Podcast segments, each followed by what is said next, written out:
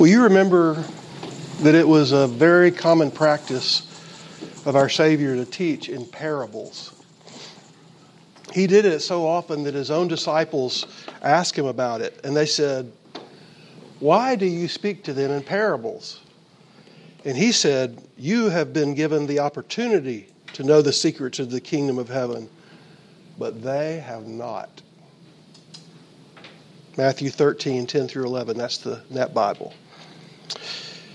One of the stated reasons that why Solomon recorded his Proverbs and gave them to his son was, quote, for the understanding of proverbs and parables, the sayings and the riddles of the wise. Proverbs 1 6. Son, I want you to be able to understand the proverbs, the parables, the riddles of the wise. The Latin word parabola is derived from the Greek parabole, meaning to throw or to put by the side of or to place side by side. That word, parable, was used by Plato and Socrates to mean a comparative story, a fictitious analogy designed to reveal some deeper truth. The Old Testament, arguably, contains at least seven parables.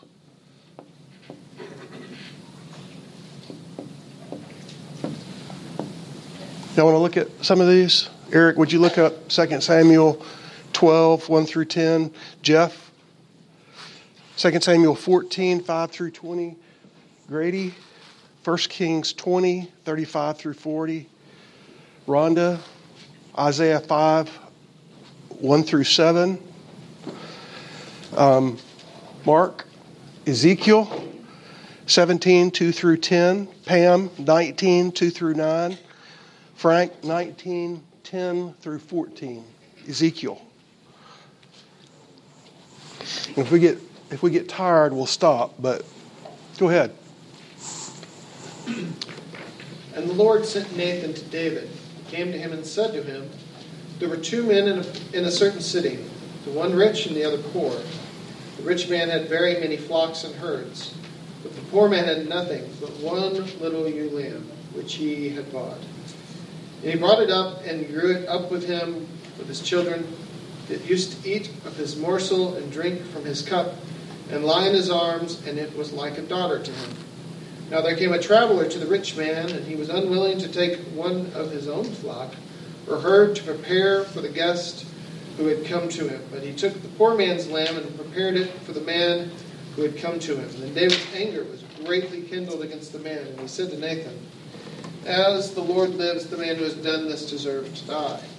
And he shall restore the lamb fourfold because he did this thing, and because he had no pity.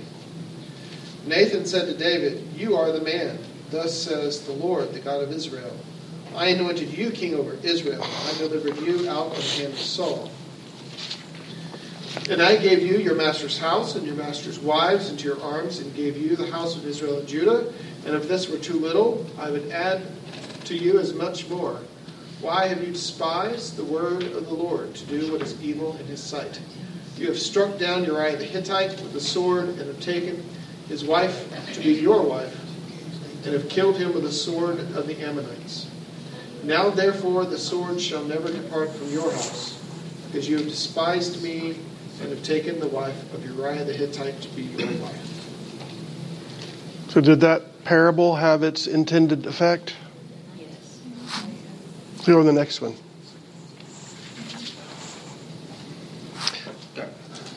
And the king said to her, What is your trouble?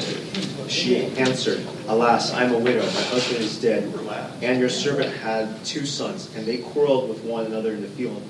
There was no one to separate them, and one struck the other and killed him. Now the whole clan has risen against your servants, and they say, Give up the man who struck his brother, that we may put him to death for the life of his brother whom he killed and so they would destroy the, hair, the heir also. Thus they would quench my coal, and that is sorry, my coal that is left, and leave it to my husband, neither name nor remnant on the face of the earth. Then the king said to the woman, Go to your house, and I will give orders concerning you. And the woman of Tekoa said to the king, On me be the guilt, my lord the king, and on my father's house. Let the king and his throne be guiltless. The king said, If anyone says anything to you, bring him to me. He shall never touch you again. Then she said, Please let the king invoke the Lord your God, that the avenger of blood kill no more, and my son not be destroyed. He said, As the Lord lives, not one hair of your son shall fall to the ground. Then the woman said, Please let your servant speak a word to my lord the king. He said, Speak. And the woman said, Why then have you planned such a thing against the people of God? For in giving this decision, the king convicts himself, inasmuch as the king does not bring his banished one home again. We must all die. We are like water still on the ground, which cannot be gathered up again. But God will not take away life. He devises means so that the banished one will not remain an outcast. Now I have come to say this to my lord the king, because the people have made me afraid. And your servant thought, I will speak to the king. It may be that the king will perform the request of his servant. For the king will hear and deliver his servant from the hand of the man who would destroy me and my son together from the heritage of God. And your servant thought, the word of my lord the king will set me at rest. For my lord the king is like the angel of God to discern good and evil. The Lord your God will the Lord your God be with you. Then the king answered the woman, Do not hide anything I ask you. And the woman said, Let my lord the king speak. The king said, Is the hand of Joab with you in all this? The woman answered and said, As surely as you live, my lord the king, one cannot turn to the right hand or to the left from anything that my lord the king has said. It was your servant Joab who commanded me. It was he who put all these words in the mouth of your servant. In order to change the course of things, your servant Joab did this. But my Lord has wisdom like the wisdom of the angel of God to know all things that are on the earth. Amen. Joab. Did the parable have its intended effect?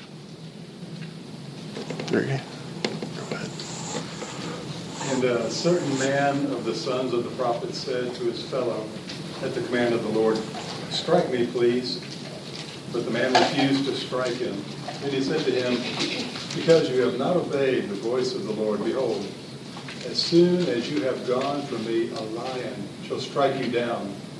And as soon as he had departed from him, a lion met him and struck him down. Then he found another man and said, Strike me, please. And the man struck him, struck him, and wounded him.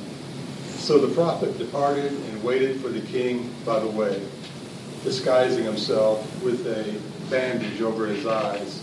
And as the king passed, he cried to the king and said, Your servant went out into the midst of the battle, and behold, a soldier turned and brought a man to me and said, Guard this man. If by any means he is missing, your life shall be for his life, or else you shall pay a talent of silver. And as your servant was busy here and there, he was gone. The king of Israel said to him, so shall your judgment be. You yourself have decided it. Okay. Another parable. Isaiah 5, 1 through 7. Let me sing for my beloved my song, my love song concerning this vineyard. My beloved had a vineyard on a very fertile hill. He dug it and cleared it of stones and planted it with choice vines. He built a watchtower in the midst of it and hewed out a wine vat in it, and he looked for it to yield grapes, but it yielded wild grapes. And now, O inhabitants of Jerusalem and men of Judah, judge between me and my vineyard. What more was there to do for my vineyard that I have not done in it? When I looked for it to yield grapes, why did it yield wild grapes? And now I will tell you what I will do to my vineyard. I will remove its hedge, and it shall be devoured. I will break down its wall, and it shall be trampled down. I will make it a waste, and it shall not be pruned or hoed, and briars and thorns shall grow up.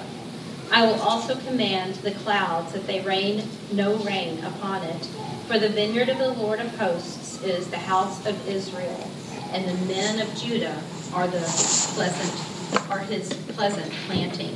And he looked for justice, but behold, bloodshed. For righteousness, but behold, an outcry. Yeah, this one is especially interesting because the prophet gives part of the interpretation. And you remember that Jesus, several times, his disciples said, What, what did that mean? And he gave them the interpretation. Also, most theologians see Jesus echoing this parable or reusing this parable when he gives his parable of the vineyard. Mark? It was 17, 2 through 10. Yes. Son of man, put forth a riddle, and speak a parable unto the house of Israel, and say thus, saith the Lord God. The great eagle with great wings, long wings, full of feathers, which had diverse colors, came unto Lebanon, and took the highest branch on the cedar. He cropped off the top of his young twigs, and carried it into the land of traffic, and he set it in a city of merchants. He took also the seed of the land and planted it in a fruitful field, On it. placed it by great waters, and set it as a willow tree. And it grew and became a spreading vine of low stature, whose branches turned toward him. The roots thereof were under him. So it became a vine and brought forth branches and shot forth sprigs. There was also another great eagle with great wings and many feathers, and behold, this vine did bend her roots towards him, and shot forth her branches toward him, that he might water it by the furrows of her plantation. It was planted in a good soil by great waters, that it might bring forth branches, and that it might bear fruit, and that it might be a goodly vine. Say thou, Thus saith the Lord God, Shall it prosper? Shall not? Shall he not pull up the roots thereof and cut off the fruit thereof, that it wither? It shall wither in all the leaves of her spring, even without a great power or many people to pluck it up by the roots thereof. Uh, yea, behold, being planted, shall it prosper? Shall it not utterly wither when the east wind touches touch it? It it shall wither in the furrows where it grew. Does that sound anything familiar to anything else y'all are familiar with? You think Jesus learned these parables growing up? Pam? Moreover, take thou up a lamentation for the princes of Israel, and say, What is thy mother? A lioness. She lay down among lions. She nourished her whelps among young lions. She brought up one of her whelps. It became a young lion, and it learned to catch prey. It devoured men.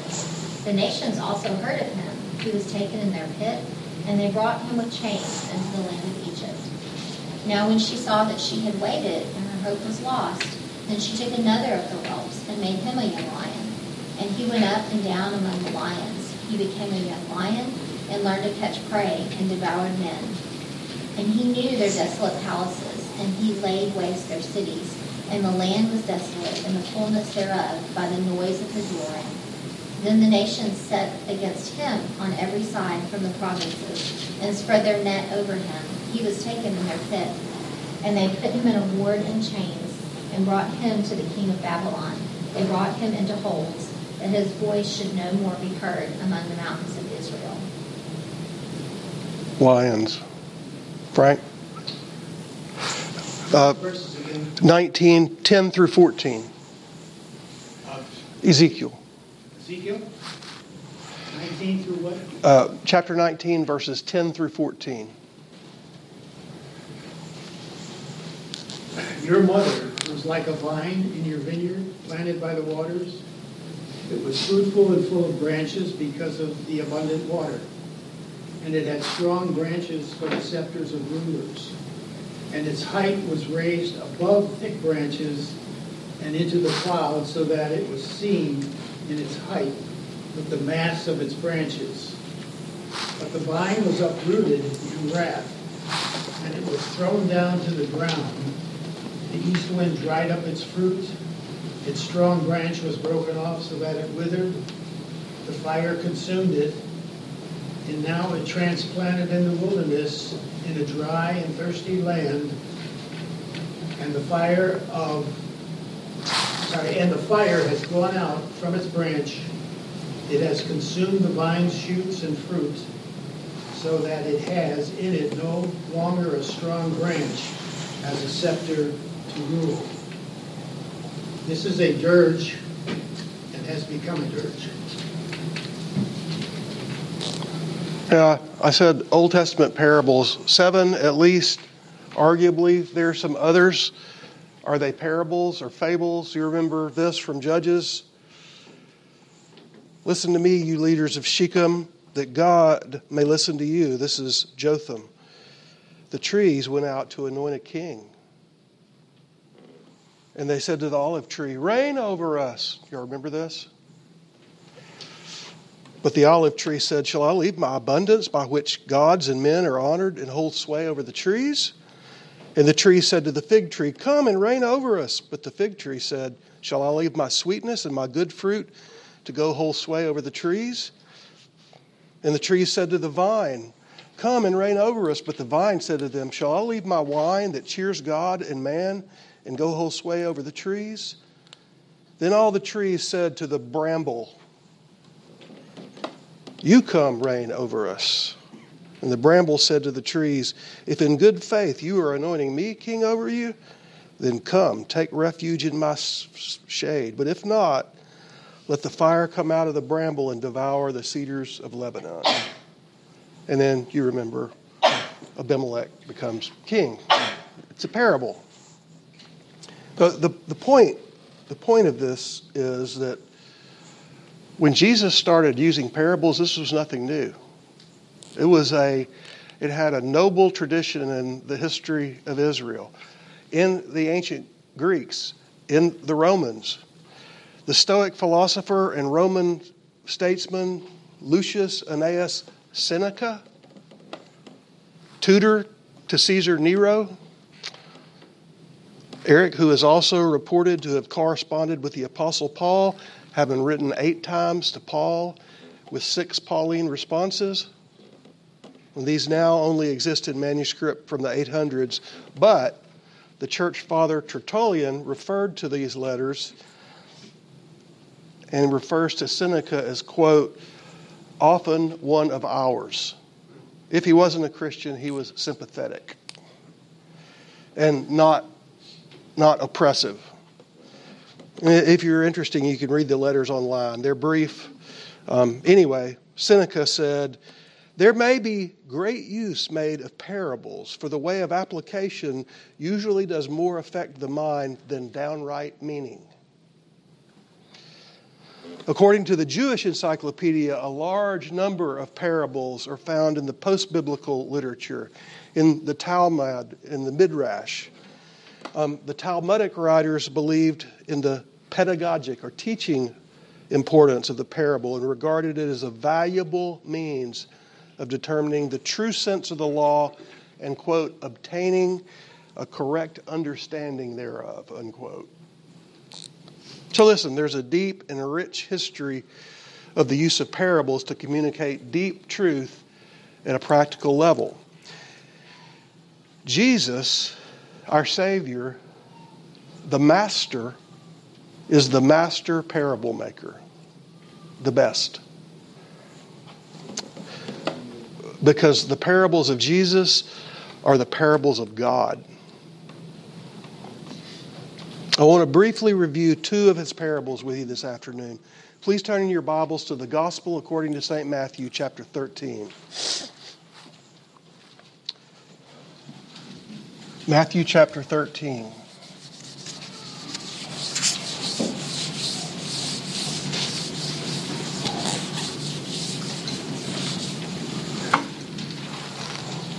Look down to verses 44 through 46.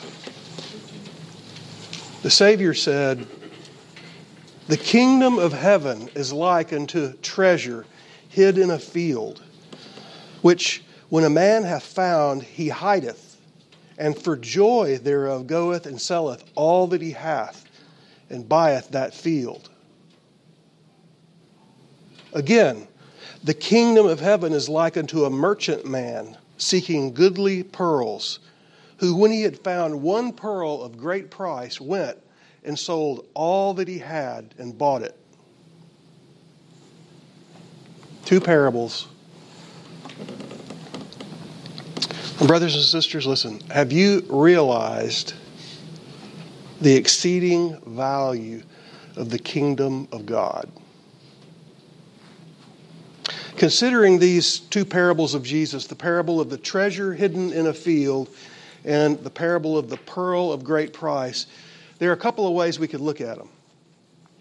We could see them both as emphasizing the great value of the kingdom of God. I think they definitely do that. You see, when the man found the incredible treasure hidden in the field, he sold everything that he had in order to have enough to purchase the field. And he purchased the field so that he could have the treasure. And the treasure, he reasoned, was valuable beyond compare. It didn't matter if he had anything else at all, as long as he could have that treasure. And the pearl, the pearl that the merchant found was so incredibly valuable that when he found it, he stopped his seeking. He shut his business down. He sold it all just so he could have this one most valuable pearl. So, listen, definitely the parables before us are lessons in value, economic value. They are, if you will, economic parables. Both parables seem to be about the ultimate prioritization of the kingdom of God and the urgency of attaining it. This is most important. It's urgent that you get it, no matter what it costs. That's the idea. In both parables, when the searching man finds the hidden treasure and the merchant finds the pearl of great price, the discovery is life altering. It changes everything. When he finds the treasure, when he finds the pearl, everything changes. The hidden treasure, the magnificent pearl, is so surpassing, so glorious, so excellent that in the eye, in the mind of the searcher and the merchant, the discovered treasure is worth everything. And the discovered treasure is worth anything. Whatever, whatever, whatever it cost. So listen, it seems it seems that what we value and the extent to which we make choices based on what we value is a key idea that we can see in these parables. It could be that Jesus is emphasizing the surpassing worth of entrance into the king of he- kingdom of heaven. That's a definite possibility, right? But could he also be emphasizing the cost of entrance to the kingdom of heaven? In both cases, in both parables, the treasure finder and the merchant, neither of them seems to require any convincing to understand the surpassing worth of the hidden treasure or the priceless pearl. No, nobody's saying, Don't you see it's a really good deal? You better get it now. Going once. There's none of that. He's like, okay, I'm done. Let me go get my money. I'll be right back. The treasure finder, when he sees the treasure, he immediately understands its supreme value. And without deliberation, he sells everything. So he'll have enough to obtain the treasure. The merchant, as soon as he sees the pearl, requires no convincing. He wants it. He wants it.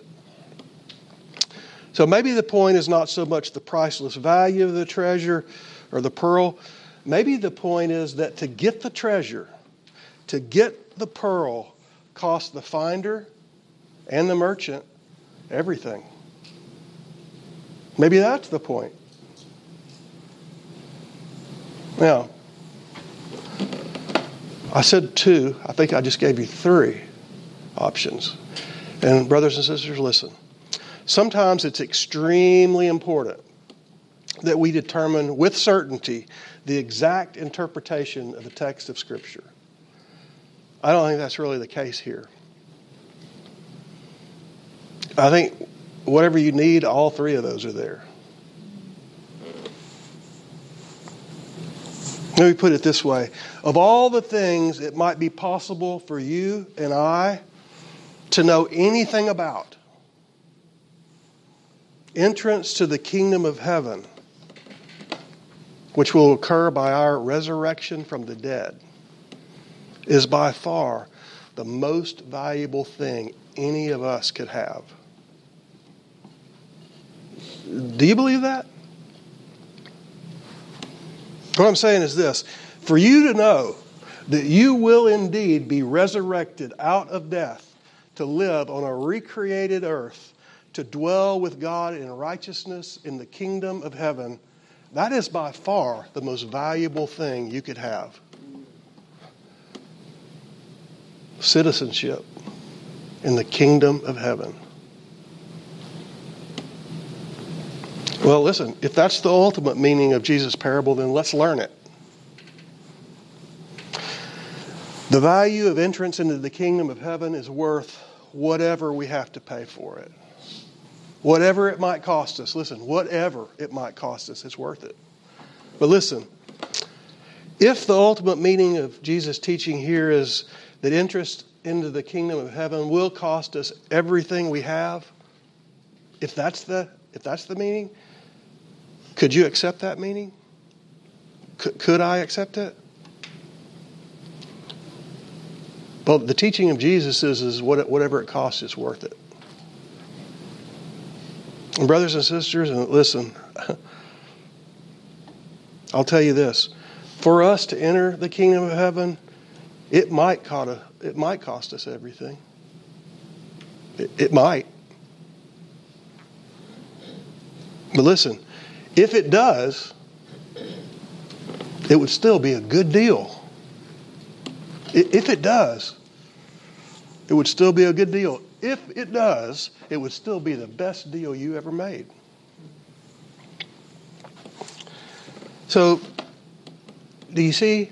These parables point us with transcendental wisdom beyond the mundane to grace and union with God, the value of all values, to the objective, eternal, intrinsic, supreme good.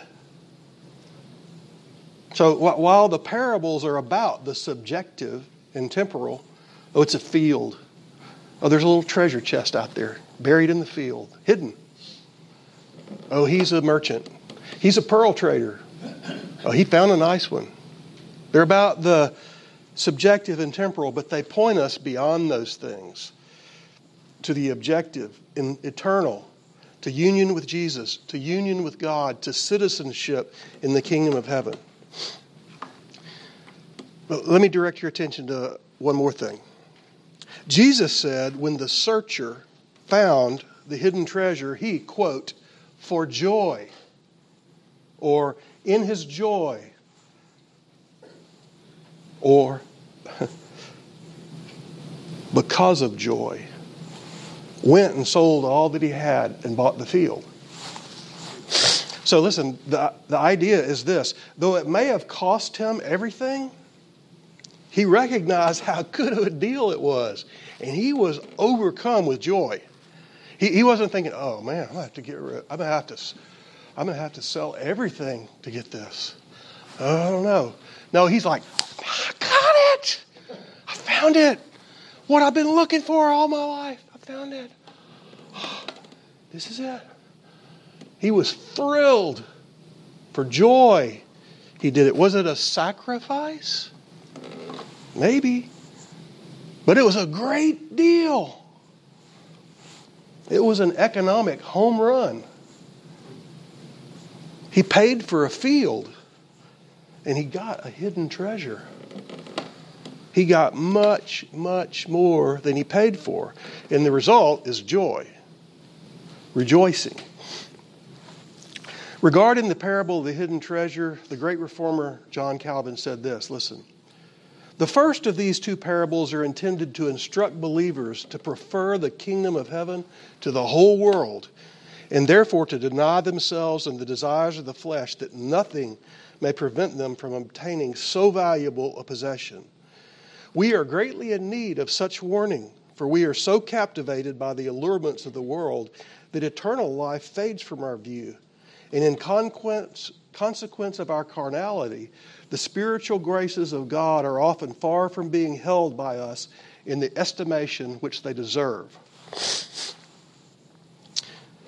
Regarding the, the parable of the pearl of great price, the church father John Chrysostom wrote this listen. The gospel preaching not only offers manifold gain as a treasure, but is precious as a pearl. Wherefore, after the parable concerning the treasure, he gives that concerning the pearl. And in preaching, two things are required namely, to be detached from the business of this life and to be watchful, which are denoted by this merchantman. Truth, moreover, is one and not manifold, and for this reason it is one pearl that is said to be found. And as one who is possessed of a pearl, himself indeed knows of his wealth, but it is not known unto others, oftentimes concealing it in his hand because of its small bulk. So it is in the preaching of the gospel. Those who possess it know that they are rich. But unbelievers, not knowing of the treasure, know not of our wealth. Well, beloved, listen, how, how highly do we value Jesus and his kingdom. What's our Savior worth to us? Listen, anything, everything, whatever it costs.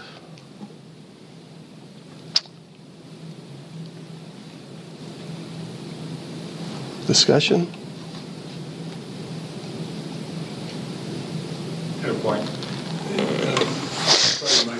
Um, if you step back and say, who's buying the merchant and the man, the other idea of this is Jesus paid it all. And it's really about Jesus being the man and the merchant, going for his child.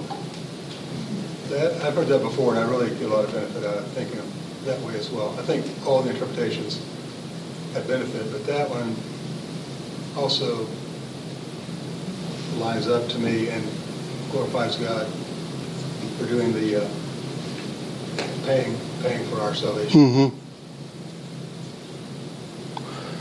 I, I don't feel like a pearl or a treasure sometimes, but I'm I'm for God so loved the world. Yeah.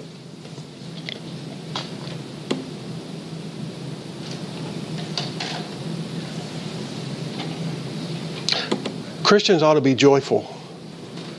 You, you know, I mean, we're winners.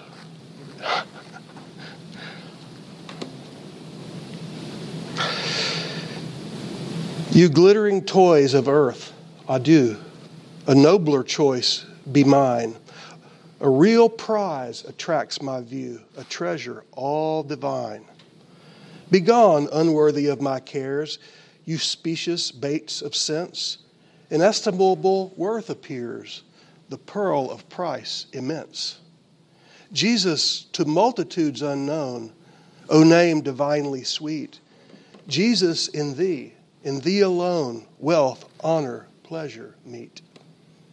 Should both the Indies at my call their boasted stores resign, with joy I would renounce them all for leave to call thee mine. Should earth's vain treasures all depart, of this dear gift possessed, I'd clasp it to my joyful heart and be forever blessed.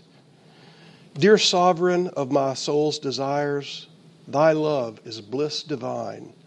Accept the wish that love inspires and bid me call thee mine. Now, 90% of the time when I read you a poem, it's from Isaac Watts.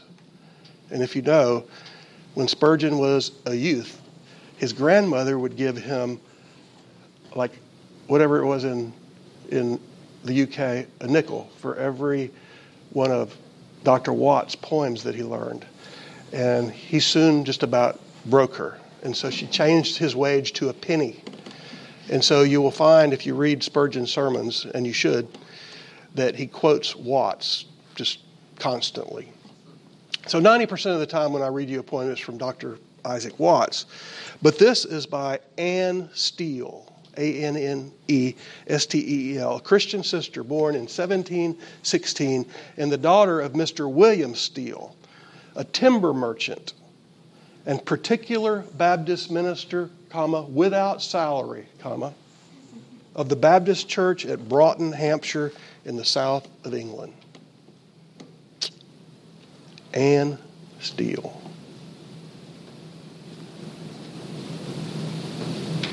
Well, Brother Weber, would you dismiss us, please, sir?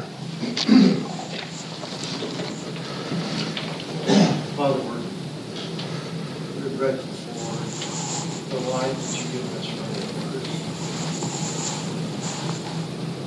Help us to remember day by day the, the great value of the price of our salvation. As we think about it, help us to go out into the world with joy, live in such a way that people would see not only the light in our lives, but also the joy that we have because of the great gift that, we've been given. That in and of itself will, will draw people unto you. Where, we go, your name would be lifted up and men would be drawn to you because of your name and your goodness and your. Help us, Lord, this week to be living testaments for your kingdom. Help us to be shining examples,